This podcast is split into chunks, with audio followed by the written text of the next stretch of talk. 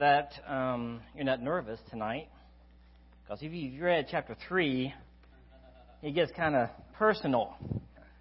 And when it comes to uh, knowing how to prefer one another and how that applies to the body of believers, I promise you I'm not going to intentionally step on your toes. Harold did ask me tonight how many toes I'm going to step on. I, I hope not too many. That being said, um, yes, he points out some very interesting uh, things, and I'm going to go through briefly some of these. But really, when I when I began to to look at the subject and asking myself, you know, how do I, what angle would I take on this? What does it mean to prefer one another? How do we, as a church, if we love our church, how do we learn to defer? Showing deference.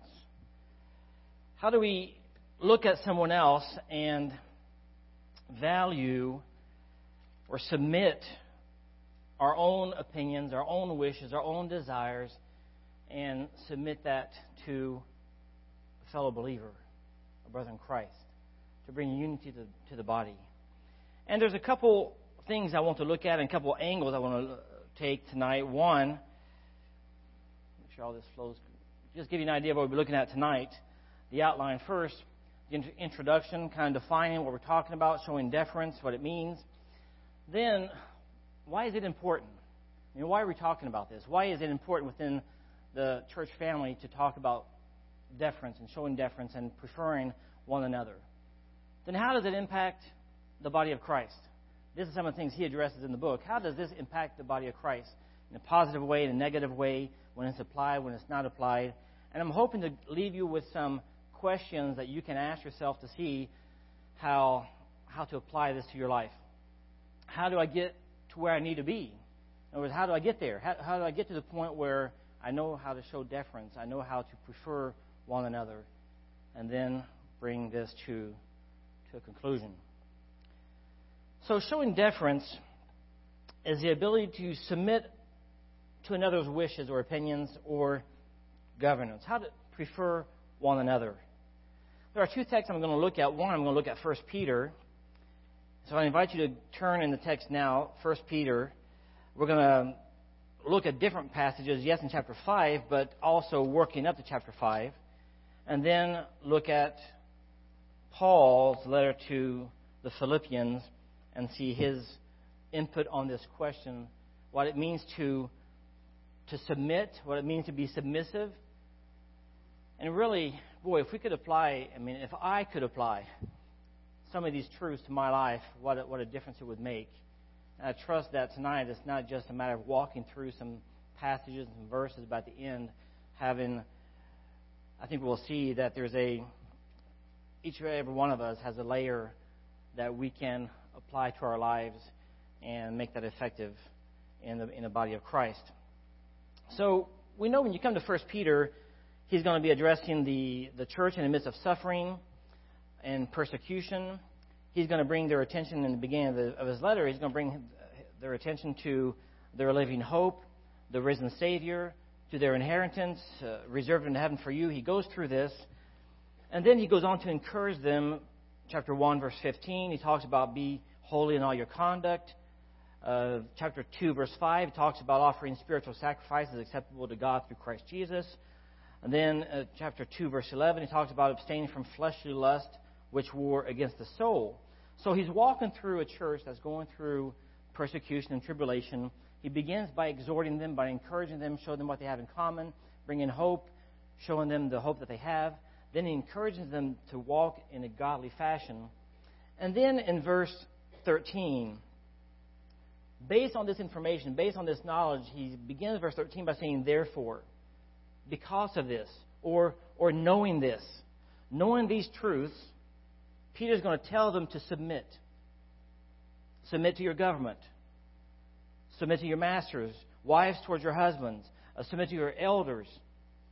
Submit to your government, verses 13 through 16, for the Lord's sake. For this is the will of God, that by doing good you may put to silence the ignorance of foolish men.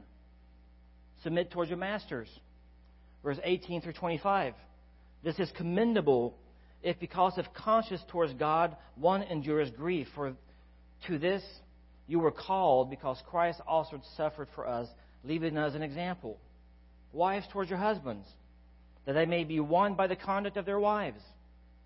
Towards your elders, chapter 5. Now, this is, we're going to look at these verses and read these part of the verses. So, he's going to, in verse 5, and then, of course, verse 6 as well, he says, Likewise, you younger people, submit yourselves to your elders. Yes, all of you, be submissive to one another, and be clothed with humility. For God resists the proud, but gives grace to the humble. Therefore, humble yourselves under the mighty hand of God, that he may exalt you in due time, casting all your care upon him, for he cares for you. He links this thought of submissiveness towards one another with humility in verse 5, and then with the ability to, to humble yourselves before God, and then, of course, how it affects our relationship with, with the Lord.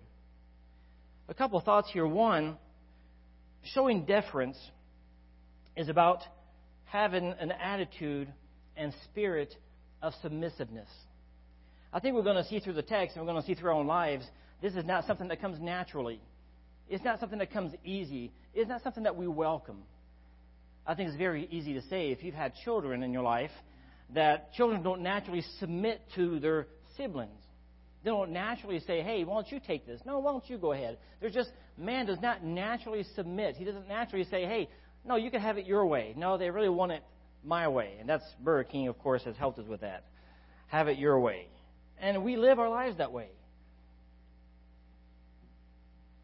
Submissiveness, showing deference, is about having an attitude and spirit of submissiveness. Unfortunately, too often our, notion of submission is required. We feel like it only is required in relation to those in authority over us. Meaning, usually we see submission as how does it pertain with someone that's in authority over us? So, if they're in authority over us, well, then, of course, we'll naturally submit to that. But if they're not, and we consider them our equal, then we don't necessarily step in there with the expectation that we need to submit to their desires, to their preferences. But as Peter is going to point out, Christian submission goes beyond obedience to those in authority over us. He begins there. He begins with the government, with, with the government, with the masters, but he goes through all the way to the end, and he completes his thought by saying that submiss- submissiveness is applied to each and one of us towards one another. The believer is first subject to God naturally, and then Christians are mutually subject to one another. So, showing deference is about having an attitude and spirit of submissiveness. And showing deference is a heart matter. It's not a matter of obligation. We're not talking about working the letter of the law. We're talking about having an attitude and a heart. It's not, it doesn't fall under some form of obligation. Again, many times our spirit is shaped in such a way that we want to know who do I answer to? We want to know the famous chain of command who is in charge and who do I submit to? It goes much more beyond that. We're not talking about a chain of command, it's a heart matter, not an obligation.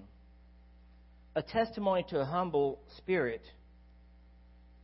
It's a testimony to a humble spirit, not some spiritual law when we need to abide to. See, the world's going to see submission as compliance with the law. But biblical submission and deference seeks to satisfy the spirit of the law. See, many times we talk about, you know, what's the law and what's the spirit of the law. Well, we understand the law. When it says 55 miles an hour, it means 55 miles an hour, even if we're going 60. We understand what the law means. There's no real spirit of the law there. But showing submissiveness addresses the question of the spirit of the law, not our obligation one towards another. And we're going to see that if we walk into the idea of submissiveness and how do we show deference towards a fellow believer, if we simply want to operate within the letter of the law, we're not going to fulfill and be recipients of God's grace. We're going to be simply limiting ourselves to obedience. It is the difference between asking how much I must give versus how much I can give. It's the difference between saying, how must I serve versus how can I serve. I mean, having a spirit of, of, deference is walking into the spirit of the law saying, What, not what must I do, but what can I do? Now, every one of us, every time you walk through these, of course, I'm thinking, wow, how would the church be revolutionized? How would the church be different if each and every one of us, myself included, naturally walk into this saying, it's not a matter of saying, what's my obligation this week, but what can I do this week? How the Christian church, how the church would be, would be different. Submission, as the world sees it, is mainly a matter of authority, while biblical submission is a matter of priority. In other words, when the world sees submission, they're talking about who's the authority we must submit to. When we're talking about Christian submission, we're talking about which priority I want to submit myself to. Which means there is a place and time for submitting to someone else, not because there's an obligation there, not because the letter of the law is there, but because there's another priority that, that goes way beyond that one that will, makes me want to submit. One of the classic examples that comes to mind to me is whenever the Bible addresses should we should we go to court with another believer? I might have the legal right to sue a believer. I might have every legal standing. The lawyer might say you should do it, you must do it because they've wronged you. But what does the scripture say?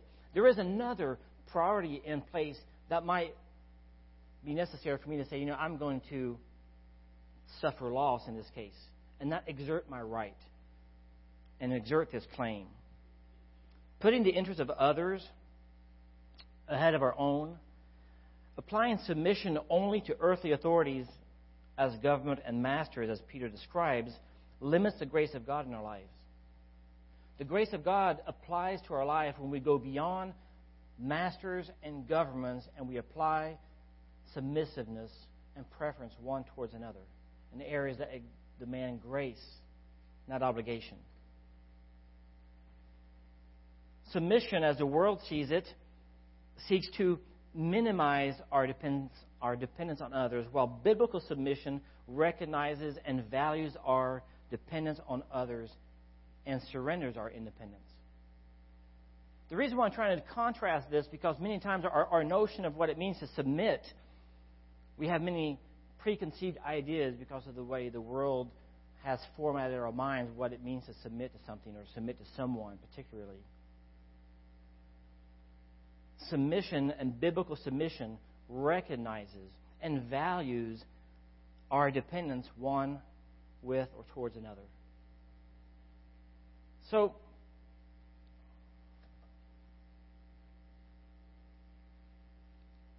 why is it important? I mean, can we just not come and enjoy the preaching of the word? Is that not sufficient? Can we not just come and sing and worship the Lord together. And is that not sufficient? Do we have to come and, and submit one towards another to, to, for us to live the, the church experience and, and to live our lives as believers? I think we're going to see it's extremely important. One of the things that makes the church uniquely beautiful is its ability to unite people from all different walks of life. And I think that's one thing that does attract the world.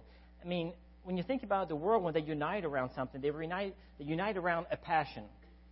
I mean, you're going to have, you know, UVA fans or Virginia Tech fans or whatever it is. You know, when I went to go see a, Virginia Tech football game, you're you're surrounded by people dressed in the same color, acting just as crazy and everything else. Why? They're they're there for the same. They're passionate about the same thing. What on earth brings a church together? I mean, we have people from all different walks of life. We have poor and rich.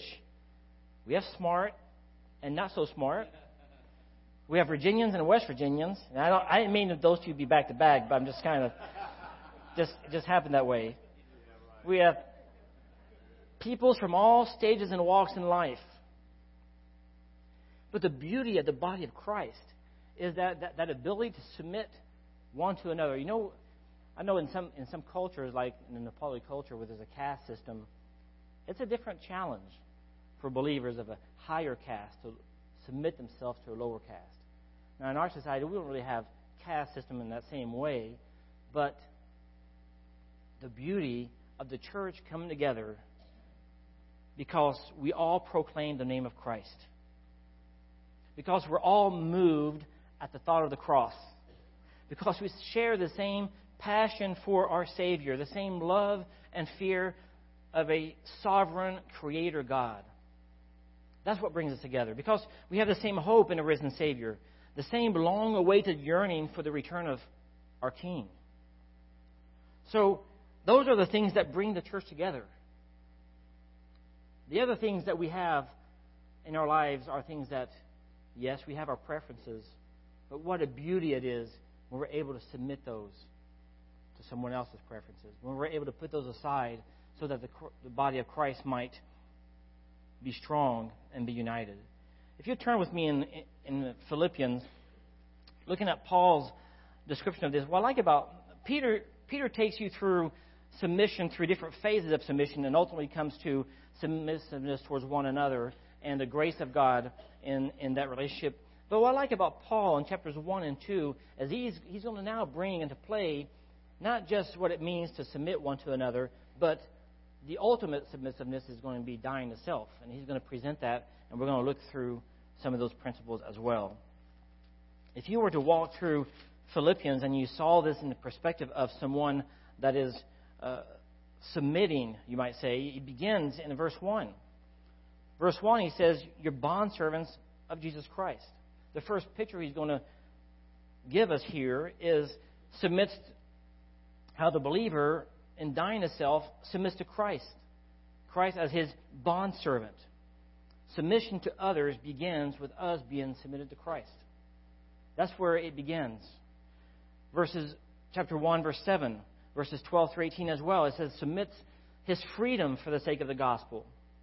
Verse 20, he submits his expectations and hope so that Christ might be magnified, whether by life or by death. Verse 21, submit to the point of death. Death is the ultimate submission. We're going to look at that in our last, in our last chapter. Chapter 1, verse 27. Submit, steadfast in one spirit, one mind, one love, one accord, one mind. Again, he repeats in chapter 2, verse 2. Chapter 2, verse 5, verse 11. Submit as Christ did. He made himself of no reputation, taking the form of a bondservant. We submit as Christ submitted. And he puts that example before us to follow. And then that last part, I'm looking in just verses 12 through 18, he talks about submitting willfully. You do this even in my absence, you continue doing so of your own volition. Chapter 2, verse 3, uh, and I'll just read this one verse. He says, Let nothing be done through selfish ambition or conceit, but in lowliness of mind, let each esteem others better than himself. you know, in, in, the limited time I have, you know, usually when you start out these studies, you're thinking, oh, I don't know, I'm going to, you know, I'm going to have 40 minutes or whatever time I have. And next thing you know, you've got 12 pages of notes, and you got to come back the other way and start breaking it back down in more details. As you walk through these two chapters, it's, it's beautiful to see his picture of submissiveness through trials, through ultimately following the example of Christ, who submitted himself to the will of the Father, who came down upon earth and set the example for us as one, of course, died for us. As I walk through this, I see a few things. One, submission is the key to unity and harmony in human relationships. Submission is the key to unity and harmony in human relationships.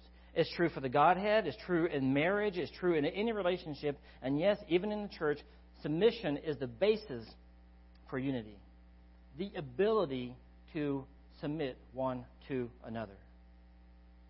Submission is at the core of man's relationship with Christ.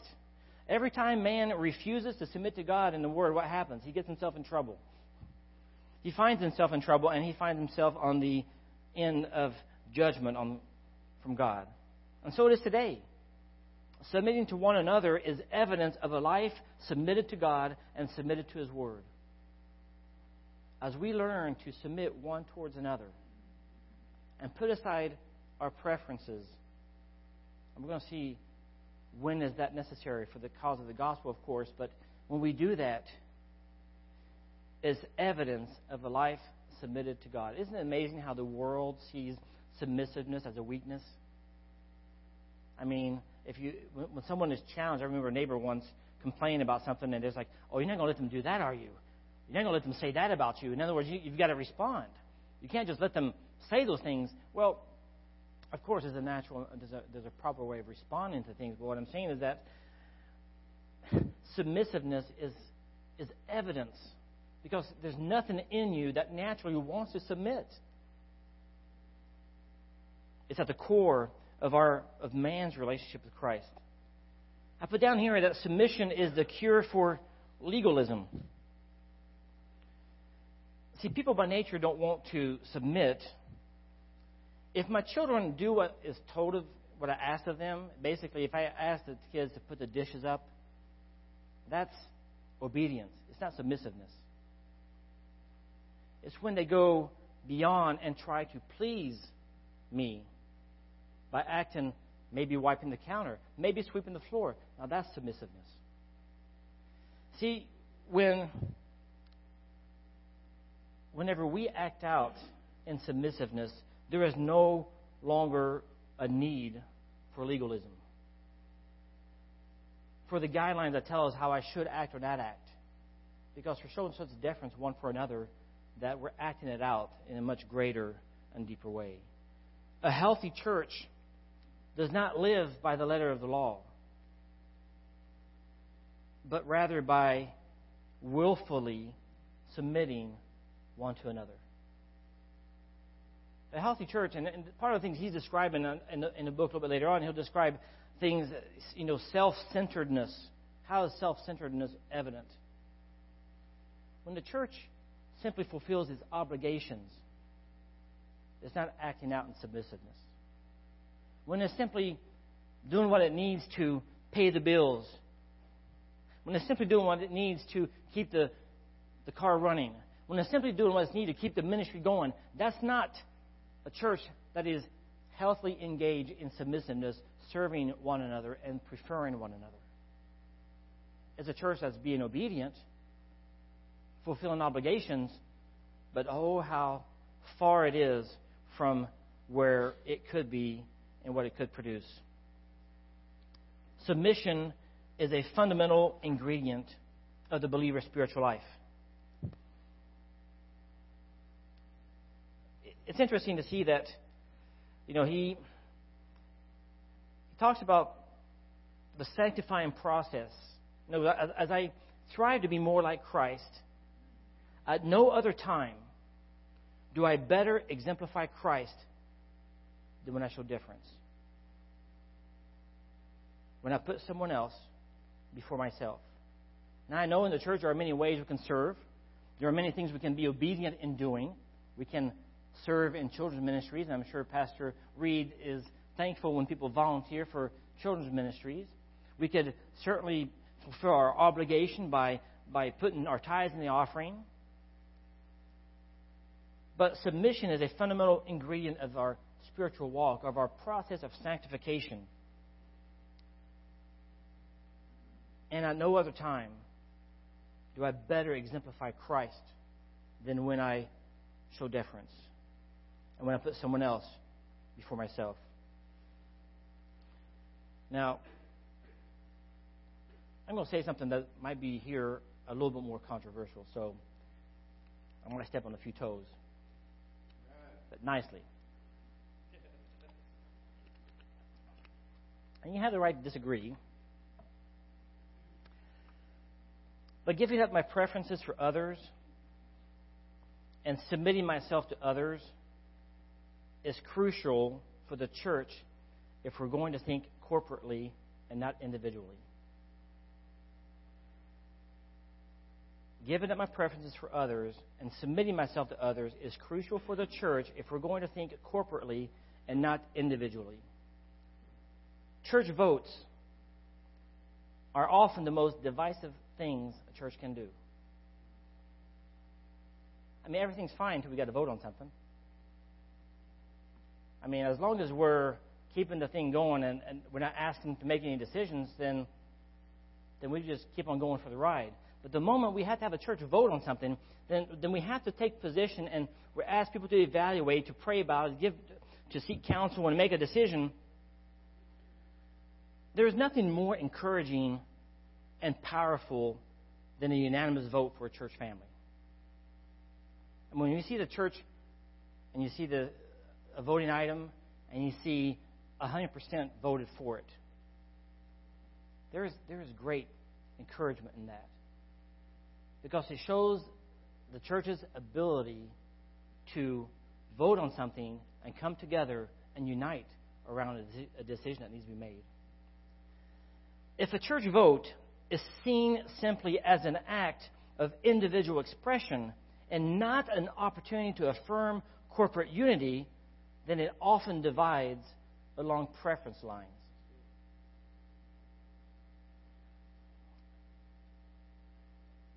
I remember as a young missionary getting ready to go out,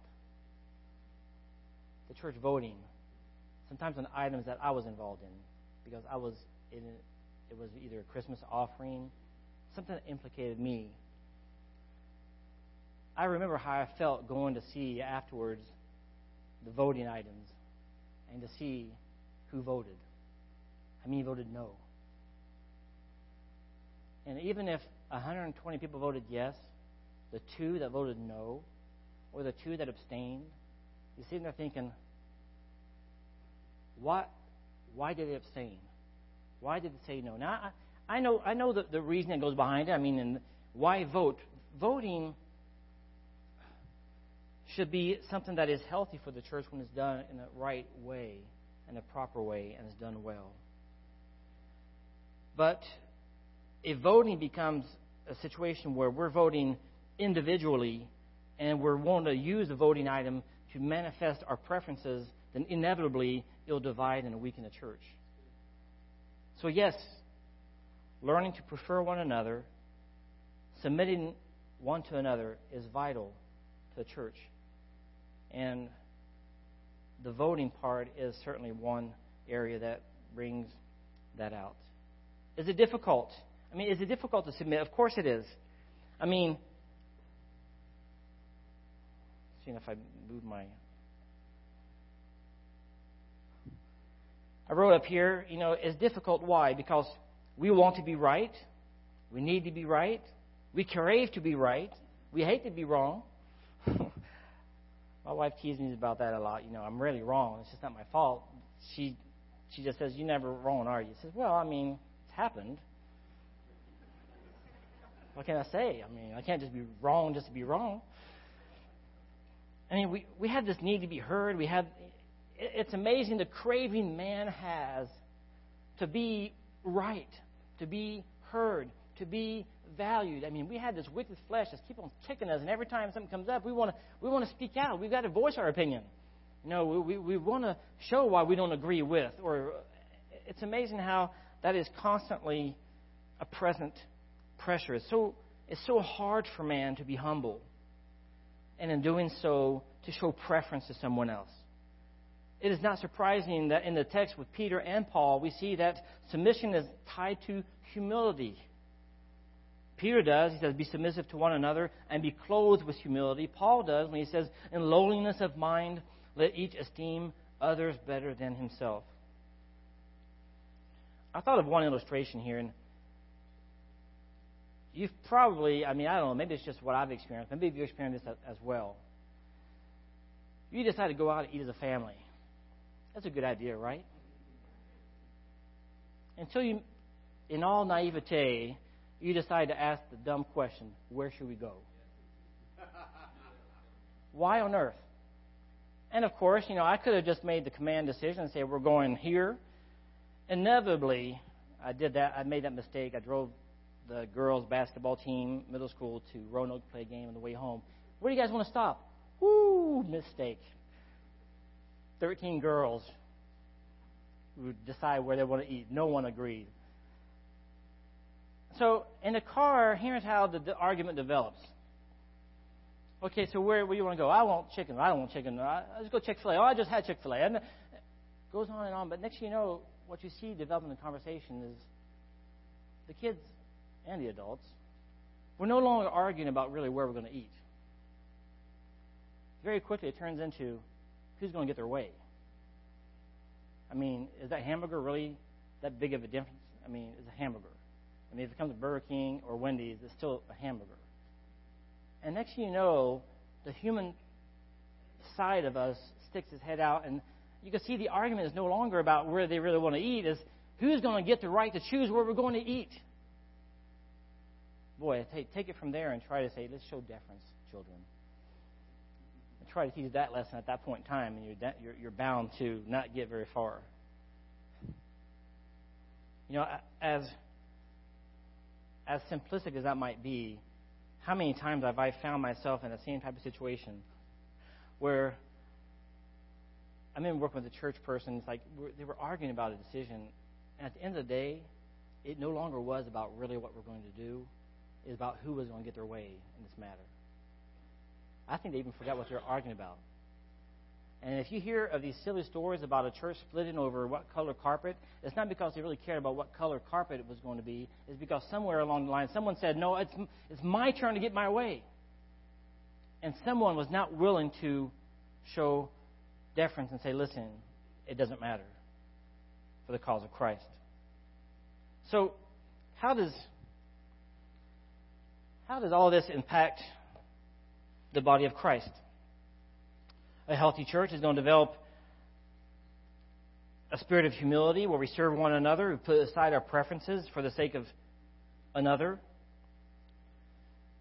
A church united around preferences and not around Christ and his gospel will inevitably grow weak. There are many weak churches in America because they've gathered around preferences and not around the gospel and not around truth. It reminds me of the French royalty that decided that to maintain the pure royal line, how are we going to do that? Well, you marry within your own. Before they understood DNA. no, no way. I was talking about royalty here. What happened? Because they tried to have an ingrown breeding system to where they can maintain the purity of their line, they create in reality just the opposite illness, weakness, defects, and they didn't even understand what they were doing. Yes, whenever we don't agree with someone else, we could probably go down the street or someone else and find someone that might agree with that particular preference. I doubt you'll find someone who agrees with all your preferences, but they might agree with that one for a time. But as a church, and the church in America, if you travel the world, you understand the church in America, yes, we have a lot of churches. One reason why we have so many churches is because we've divided up in so many different preferences. When you've done that, you've weakened the church. You haven't strengthened the church. You've weakened the church. Because now we're gathered around preferences, not around sound biblical truth, not around the gospel. And in doing so, we haven't done the church a favor. Now, in, in the book, he goes through self serving members and what they look like. I'm not going to go through his whole list. He talks about worship wars. Spend time in meetings. He gives his whole list of, uh, and it's, it's healthy to go through this. And even though you might say, well, I don't agree with that, others are like, well, yeah, maybe that's an issue. And, and I'm not going to go over that list, but I want to go rather over a few things that perhaps, perhaps a few questions that could, we could ask ourselves to see if a position is mere preference or something that I should not negotiate. And here's some of the things that perhaps I should ask myself whenever I find myself um, butting heads with somebody over a preference and knowing when to let go. I just put down a few things for myself here. One, does it divide or does it unite the brethren? Now, of course, you've got to unite around the gospel. I understand that, and there's going to be a divisive nature of Scripture. But you better, you better make sure that if we divide over something, that is because the Scripture divides it, not us. I mean, I've, seen many people divide in, this, in, in, in the desire of, of, of purity. In reality, they were dividing out of their own desires, not because the gospel mandated it. So, is this issue, does it divide us or does it unite the brothers? Because there's a stern warning against those who divide the brethren. And I don't want to be on that side of things. So if I find myself defending a preference that starts dividing the brethren, I better step back and think twice about what I'm doing. Does it advance or does it limit the kingdom? Does it have eternal or temporal value? I mean, is it something that has some eternal redeeming value to it, or is it something that's not going to have any eternal consequence? Does it advance or does it hinder the gospel? The last one I put down here is Does it help me be more Christ like? Or does it keep me from being more Christ like?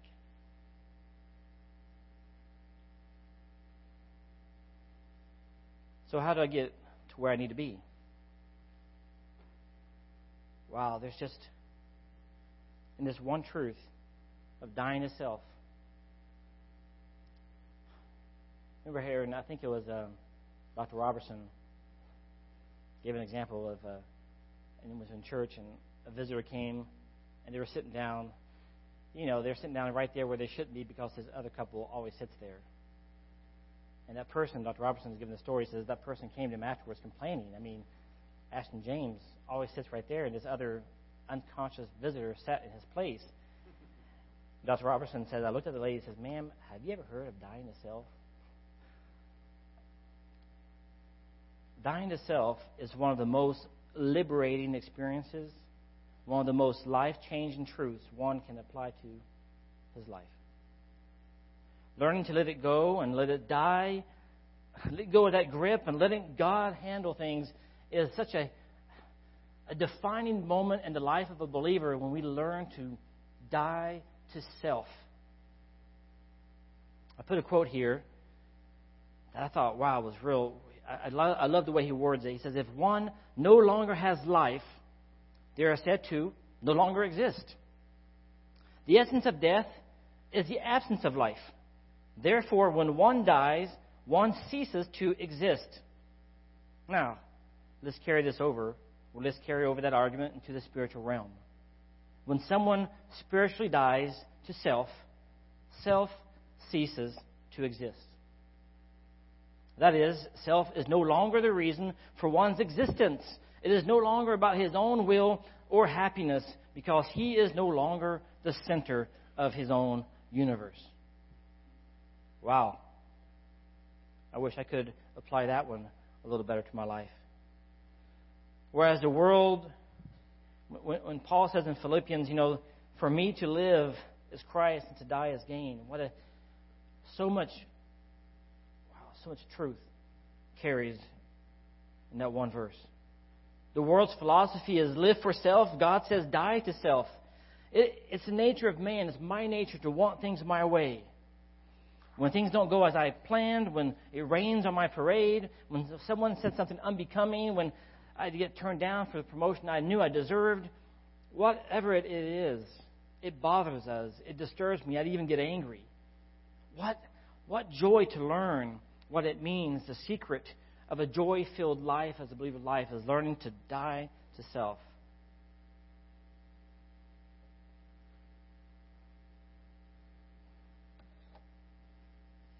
in dying to the self life, I put down here actually my notes. I put the selfie life because I mean I guess that's more modern now. It's not just a self life; it's the selfie life. Isn't it amazing that that's our, our life now? Selfies. But in dying to the self life, we discover an abundant life. It's always isn't it always amazing how Scripture is usually the flip side of what the world teaches? I mean, it's like the reverse. If the, te- if the world's teaching one thing, you might as well look at the opposite. That's probably exactly where God is at. Jesus puts it this way unless a grain of wheat falls into the earth and dies, it remains alone. But if it dies, it bears much fruit. Part of the life we discover when we give our lives to Christ is freedom from a life of self obsession. As such, we experience the joy of Christ and we become more accepting, more generous, and more loving of others. So when we die to self, we set aside our wants, our desires, and instead we focus on loving God, valuing others as highly as we value ourselves. This moves us away from self centeredness and more open to being a follower of Christ who cares deeply for others. It's much easier to pay attention to the concerns and interests and needs of other people when we are no longer obsessed with our own interest. Dying to self is our path to preferring others. And it's not going to be something that I hate to tell you this, you're not going to gain victory over it. But it's a sanctifying process. We're not born others oriented. But the issue of dying to self is a process of, of stripping away layers of sin that's encrusted with selfishness. That sanctifying process peels those layers off.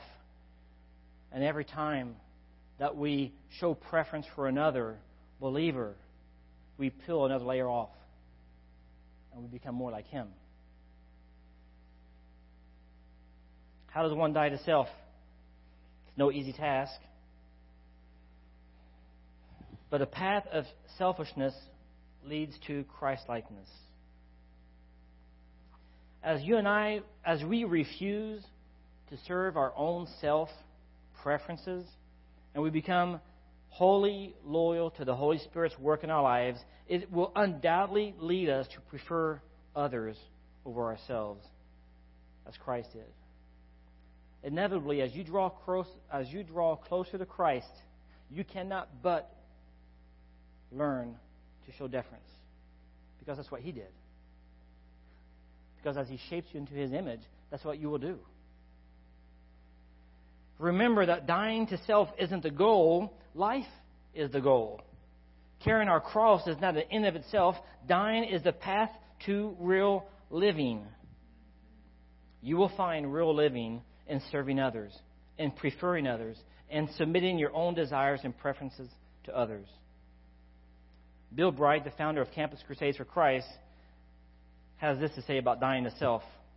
He says, Everyone I know who has been greatly used by God has gone through an experience of dying to self as described in Galatians 2:20. I've been crucified with Christ, and I no longer live, but Christ lives in me. He goes on to say that it is not only it is not until we know the reality of death, of death to self, that we can live for Christ, allowing God to truly use and bless us in the lives of others.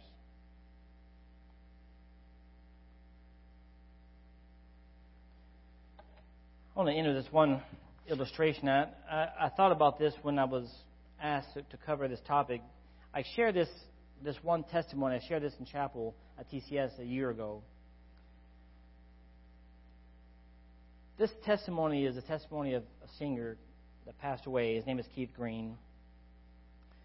Keith Green's testimony, as you read it, was a man that was probably a little outside the box for most of you, but he had this zeal and passion and drive for Christ that moved many.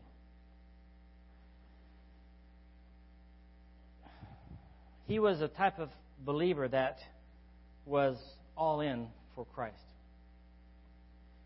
The Christian music world was shocked to hear when he died suddenly from a plane accident at the age of 28. It was a small plane. He asked the pilot if he could take his kids along with him pilot agreed, and the plane actually was overloaded. And uh, as he took off from their strip, the wife watched the plane go down and burn. Josiah, his four year old son, was there. Bethany, as well, passed away in that plane crash. If you were to go to see his tombstone, this is his tombstone. Keith Green was buried in Lindale, Texas. Small church, Garden Valley Baptist Church. On his tombstone is has John 12:24 where it says unless a grain of wheat falls into the earth and dies it remains by itself alone.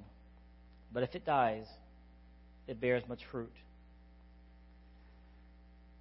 But the interesting part of the story for me was not Keith Green's tombstone but the one next to his. The one next to his was an evangelist that poured his life into Keith Green that influenced him. His name is Leonard Ravenhill, an English Christian evangelist. The man no one knows, but this is what he had on his He passed away in 94. This is what you had on his tombstone. Are the things you are living for worth Christ dying for? What a powerful statement.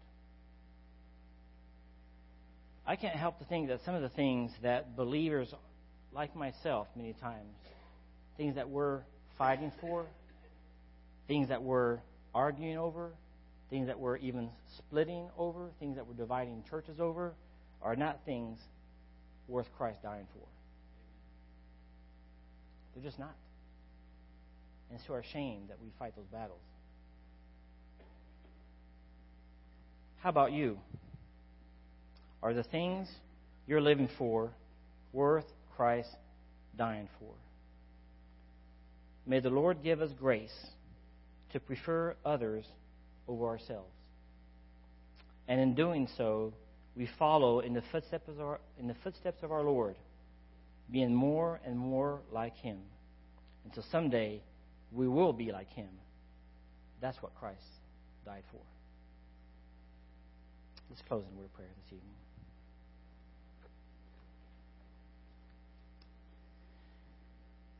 Father, I am always convicted as I read those first two chapters of Philippians and I read your word to the Philippian believers. What a task before us, Lord, to follow in your footsteps, die to self. Lord, I, I pray that this evening perhaps you would place in our, on our heart not an overwhelming response to, you know, how can I do this, but maybe one area in our lives where we've been not we've not been showing preference to others. Maybe you would just point out one area that someone here has been fighting for for a long time and it'd be time for that person to let go of that. And that question that rings in my mind are the things that I'm living for worth Christ dying for? Lord, that the things I want to see the church united around, that we might be united around your truth and your gospel and your kingdom and your hope, and that the church might be united around those truths. Thank you, Lord, for bringing these passages back to my mind and heart. May our lives truly discover what it means to die to self. For it's in your name we commit these things to you. Amen.